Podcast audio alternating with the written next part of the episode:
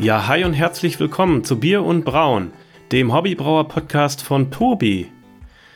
Ja, ich bin Tobi von malzknecht.de und heute zeige ich dir mal, wie du mit minimalsten finanziellen Aufwand deine Brauausrüstung zusammenstellen kannst. Ja, in der Regel ist es so, wenn wir irgendwelche neuen Hobbys anfangen, dann stellen wir uns natürlich erstmal die Frage, was kostet das alles? Gerade die Familie wird irgendwann auch mal hingucken und äh, nachhaken, was das alle für Gerätschaften sind und ob man die wirklich braucht und ob man überhaupt Bier selber brauen muss, weil du kannst sie ja überall kaufen. Aber ähm, ja, das ist ein anderes Thema und dazu gibt es ja auch eine separate Folge. In der letzten Folge habe ich dir gezeigt, welche Grundausstattung du brauchst. Also welche Gegenstände du dir unbedingt anschaffen musst, unabhängig davon, welche Anlage du später hast. Wie in der vorherigen Folge auch schon gesagt, habe ich mir ja so ein Konzept überlegt. Also einmal die Grundausstattung und dann halt äh, modular kann man sich halt auswählen, äh, welche Anlage zu einem passt und was man sich anschaffen möchte. In diesem Fall ist es die günstigste Ausrüstung. Also das, was ihr für 20 Liter Bier alles braucht, aber wo jetzt wirklich Sachen weggelassen wurden, die ihr nicht unbedingt benötigt und ähm, um das Ganze halt möglichst günstig zu gestalten. Also nochmal, es geht wirklich hier um 20 Liter Bier. Das ist so eine Standardmenge, die Hobbybrauer äh, am Anfang forcieren. Falls du jetzt anfangs sagst, okay, ich möchte unbedingt direkt 50 äh, Liter oder noch mehr brauen, dann wird das natürlich teurer. Dann brauchst du größere Töpfe und musst vielleicht selber noch äh, verschweißen oder so. Damit habe ich keine Erfahrung und da kann ich dir leider nicht weiterhelfen. Bei mir dreht sich alles um die 20 Liter Klasse und äh, falls du ja äh, höher skalieren willst, dann schau doch mal im hobbybrauer.de Forum nach.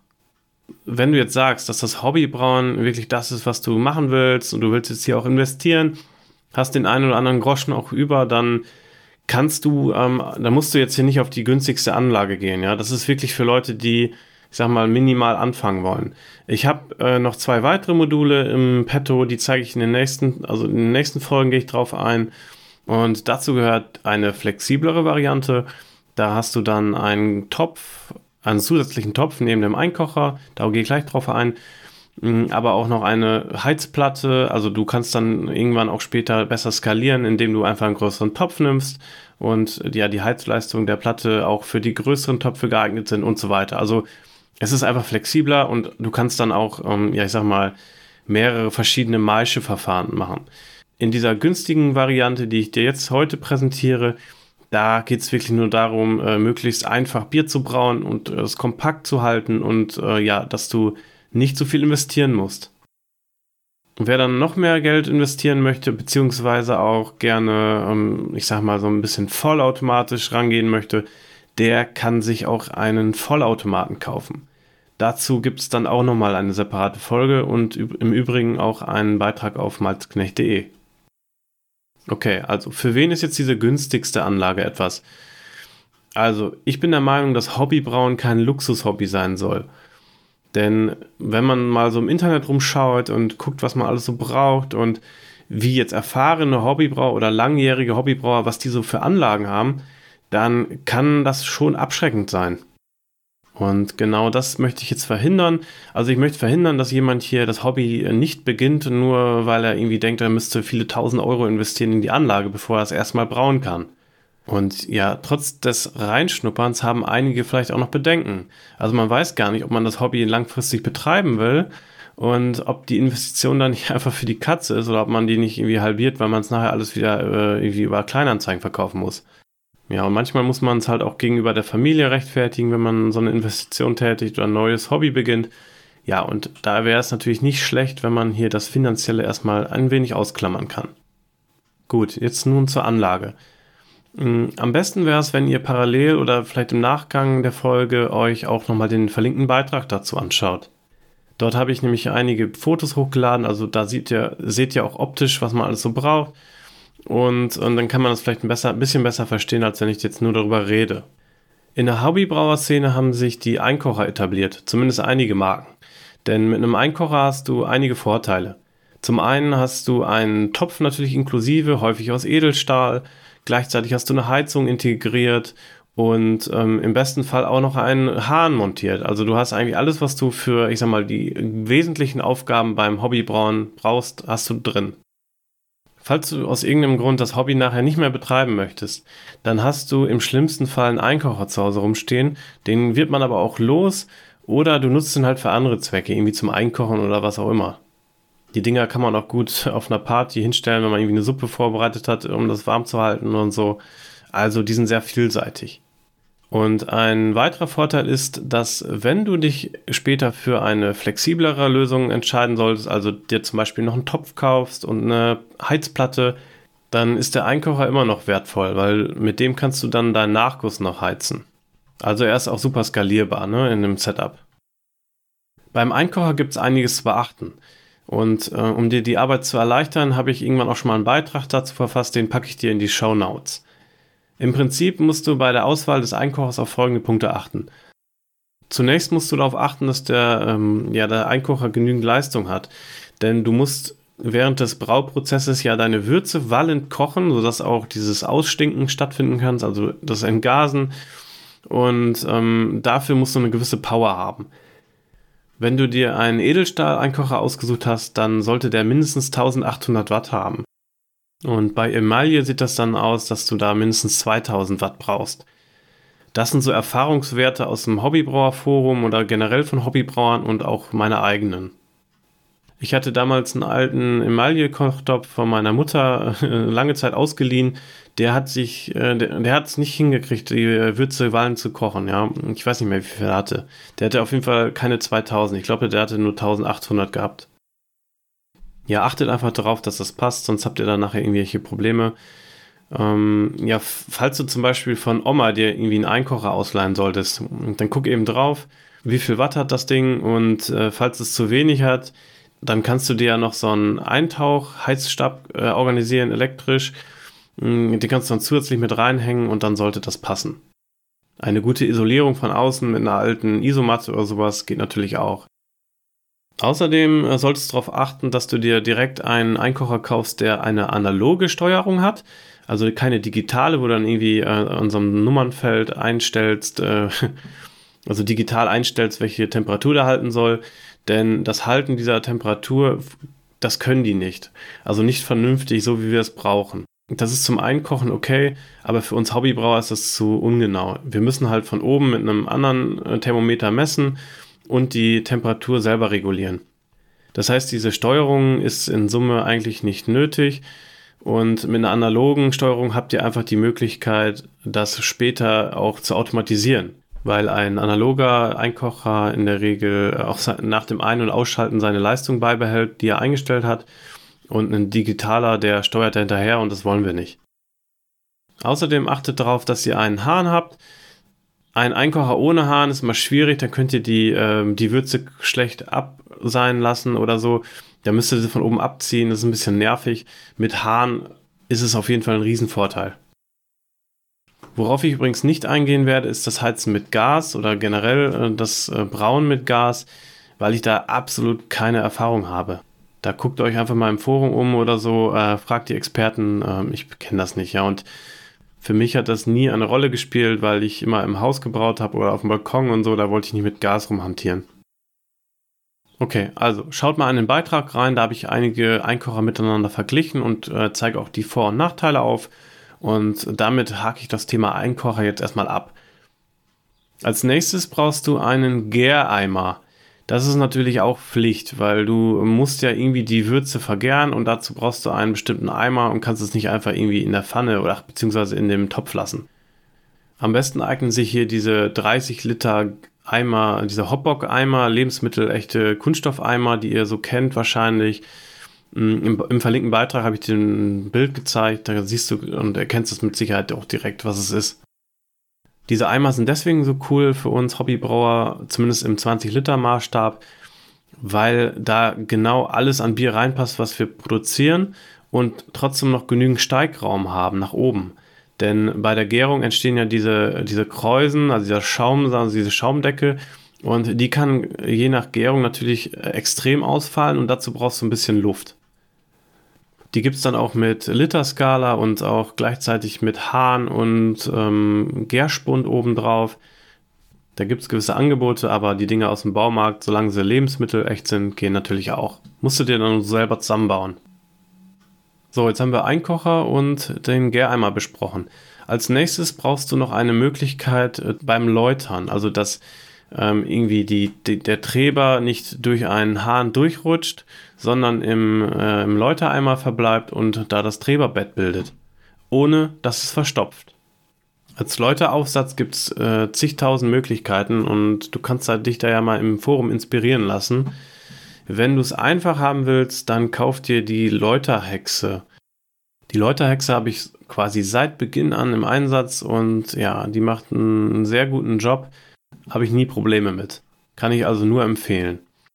Es gibt auch noch so Läuterbleche, die werden dann äh, gelasert. Ähm, ist ein bisschen teurer, glaube ich. Und äh, du kannst dir das auch komplett selber bauen. Weil hier geht es ja darum, eine möglichst günstige Ausrüstung zu schaffen. Und ich habe zum Beispiel auch so angefangen, dass ich mir selber was gebaut habe.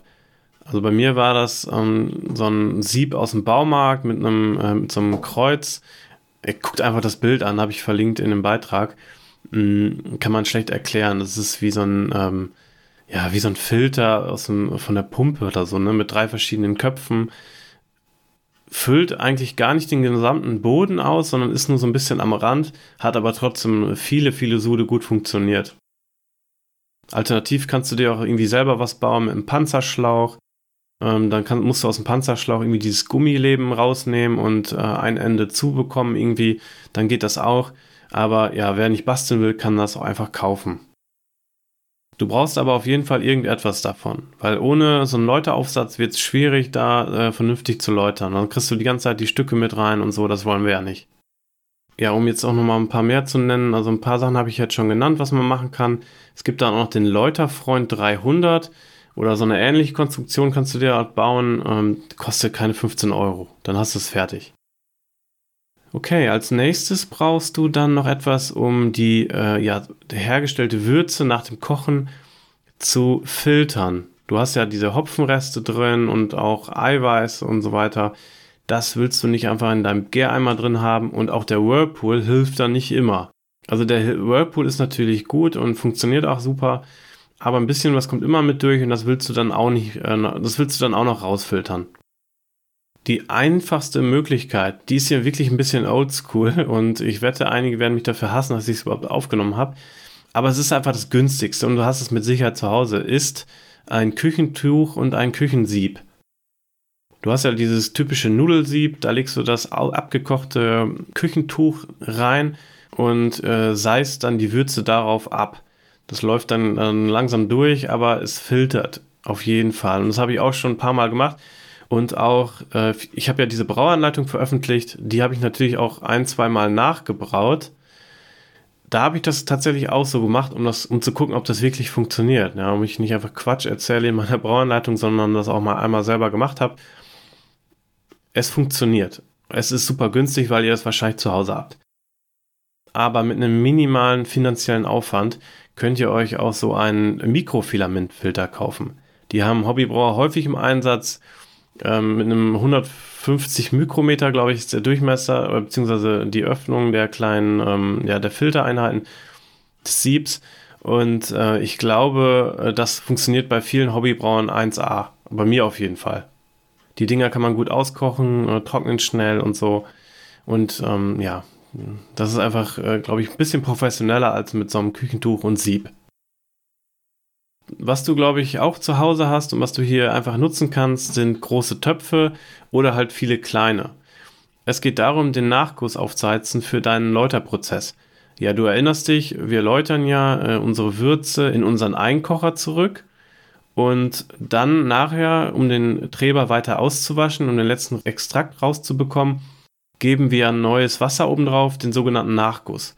Und dieser muss eine gewisse Temperatur haben, und dafür musst du halt Töpfe haben, die dieses Wasser erstmal erhitzen. In der flexiblen Variante, also wo du dann einen zusätzlichen Topf hast und eine Heizplatte, da nutzt du ja den Einkocher dafür. Aber den Einkocher können wir ja nicht nehmen, weil da soll ja die Würze reinlaufen. Und äh, wir müssen halt äh, irgendwo anders halt dieses Wasser erhitzen. Dafür eignen sich halt auch einfach die Töpfe in der Küche. Schau mal nach, wenn du einen 10 bis 15 Liter Topf hast, dann hast du natürlich schon gewonnen. Da kannst du das ganze Nachgusswasser drin aufheizen. Falls nicht, äh, dann musst du halt viele kleine nehmen auf mehreren Platten oder so. Überleg dir mal was. Oder du holst dir noch einen zweiten Einkocher, äh, leist dir einen aus. Der muss dann auch nicht die äh, große Wattzahl haben. Der, es reicht ja darum, ähm, um das Wasser zu erhitzen. Du musst es ja nicht kochen. Also sei da ein bisschen kreativ, überleg dir mal was, aber irgendwas brauchst du, weil mit kaltem Wasser zu läutern, das wird wahrscheinlich nicht gut funktionieren. Und du glaubst es kaum? Das war's schon. Mehr brauchst du eigentlich nicht. Das Einzige, was jetzt noch dazu kommt, ist halt diese Grundausstattung, die ich dir in, einem anderen, in einer anderen Folge erklärt habe. Mit dem, was ich jetzt alles aufgezählt habe, kannst du 20 Liter Bier brauen. Jetzt fragst du dich bestimmt, was das alles kostet. Ja, also die Grundausstattung liegt bei etwa 100 bis 200 Euro. Aber ich habe ja auch schon gesagt, du kannst da viel optimieren und deswegen hast du so eine große Spanne. Aber einiges musst du ja eben einfach einschaffen, wie zum Beispiel das Jod oder die Schläuche und so weiter. Und die Brauanlage, die ich dir heute aufgezeigt habe, also diese günstigste Ausrüstung mit dem Einkocher und dem Gäreimer und Co., das kostet in etwa 110 bis 130 Euro. So habe ich zumindest hier in dem Beitrag noch stehen. Hm, inzwischen haben sich die Preise leider etwas erhöht, sind aber auch wieder in der Zwischenzeit gefallen. Also ich bin da jetzt nicht mehr ganz up to date, aber du bist da, du bewegst dich da so im Rahmen unter 200 Euro auf jeden Fall. Und somit kostet deine gesamte Ausrüstung, äh, die du dann halt für deine 20 Liter Bier brauchst, in etwa 200 bis äh, 350 Euro. Wenn du jetzt hier das Glück hast und äh, einen Einkocher zu Hause schon hast, äh, der funktioniert, oder du findest einen bei Oma, dann reduziert sich das natürlich enorm, ja, weil der Einkocher, der kostet 100 bis 110, 120 Euro, ich sag mal den, den ich empfehle, und ähm, den kannst du dann eventuell auch einsparen, ja. Wenn jetzt hier auch erfahrene Hobbybrauer reingehört haben, dann werden die bestimmt das ein oder andere Tool vermissen. Und ja, sie haben mit Sicherheit recht. Denn es gibt an vielen Stellen einfach bessere Ausrüstung. Also diesen Mikrofilamentfilter habe ich ja jetzt gerade selber schon erwähnt. Den müsste man jetzt nicht haben, wenn man das äh, Tuch hat und, den, und das Sieb. Ist aber ein deutlicher Fortschritt. Und so gilt das auch für andere Sachen, ja. Ich habe da auch nochmal einen anderen Beitrag verlinkt, da geht es um die Upgrades, also wie du diese Anlage nach und nach auch upgraden kannst, falls du dich dann äh, ja, weiterentwickeln willst mit deiner Anlage oder einfach mehr Sachen haben möchtest, wie zum Beispiel eine Malzmühle oder noch einen Eintauchkühler und so. Letzteres ist sehr, sehr wichtig. Guck dir den Beitrag einfach mal an. Ansonsten wartest du einfach bis auf die Folge, die dann in, ja, ich weiß gar nicht wann, in, demnächst mal irgendwann kommt dazu. Über eine Sache habe ich jetzt noch gar nicht gesprochen. Denn diese Ausrüstung kann noch etwas Besonderes, zumindest wenn du dich an die Produkte hältst, die ich dir empfohlen habe. Denn die Kombination aus diesem Einkocher und dem Gäreimer ist so, dass du das super kompakt wegverpacken kannst. Denn ich weiß, viele von euch brauen in einer kleinen Wohnung, irgendwie in der Küche oder auf dem Balkon und haben Platzprobleme. Ich hatte das damals auch. Als ich angefangen bin, äh, habe ich auch in einer kleinen Wohnung gewohnt. Die war eigentlich gar nicht so klein, die war auf dem Land und ich hatte relativ viel Platz. Aber ich hatte keinen Verstau Möglichkeiten für meine Sachen. Ich musste das alles in meinen Keller bringen und so ähm, zigmal hoch und runter, drei äh, Stockwerke. Das war echt nervig. Und mit dieser kompakten Ausrüstung, also dieser günstigen Bierbrauausrüstung, könnt ihr alles ineinander verstauen. Also du hast dein ganzes Equipment, was du brauchst, passt in den Gäreimer rein und der Gäreimer passt in den Einkocher rein.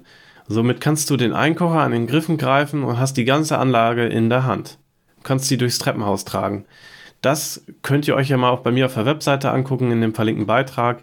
Da habe ich ein Bild hochgeladen, ähm, was das ja etwas beschreibt. Ja, das war's dann auch schon wieder für heute. Du hast gesehen, es, du brauchst nicht immer die komplexesten und die teuersten Anlagen. Du kannst mit wenig Material schon Bier brauen. In den nächsten Folgen werden wir dann äh, über die Anleitung sprechen. Dann werde ich zeigen, wie du das auch machst dann tatsächlich. Aber ich denke mal, jetzt für die, für die erste Investition äh, reicht das, was du äh, heute gelernt hast, absolut aus. Ich hoffe, du kannst jetzt ein bisschen deine Anlage zusammenstellen. Äh, falls du Fragen hast, schreib es gerne irgendwie in die Kommentare oder irgendwie in die, in die Podcast-Folge rein. Ansonsten bleibt mir wieder nichts anderes übrig, als dich zu verabschieden. Schön, dass du da warst und bis zum nächsten Mal. Allzeit gut Sud, dein Tobi.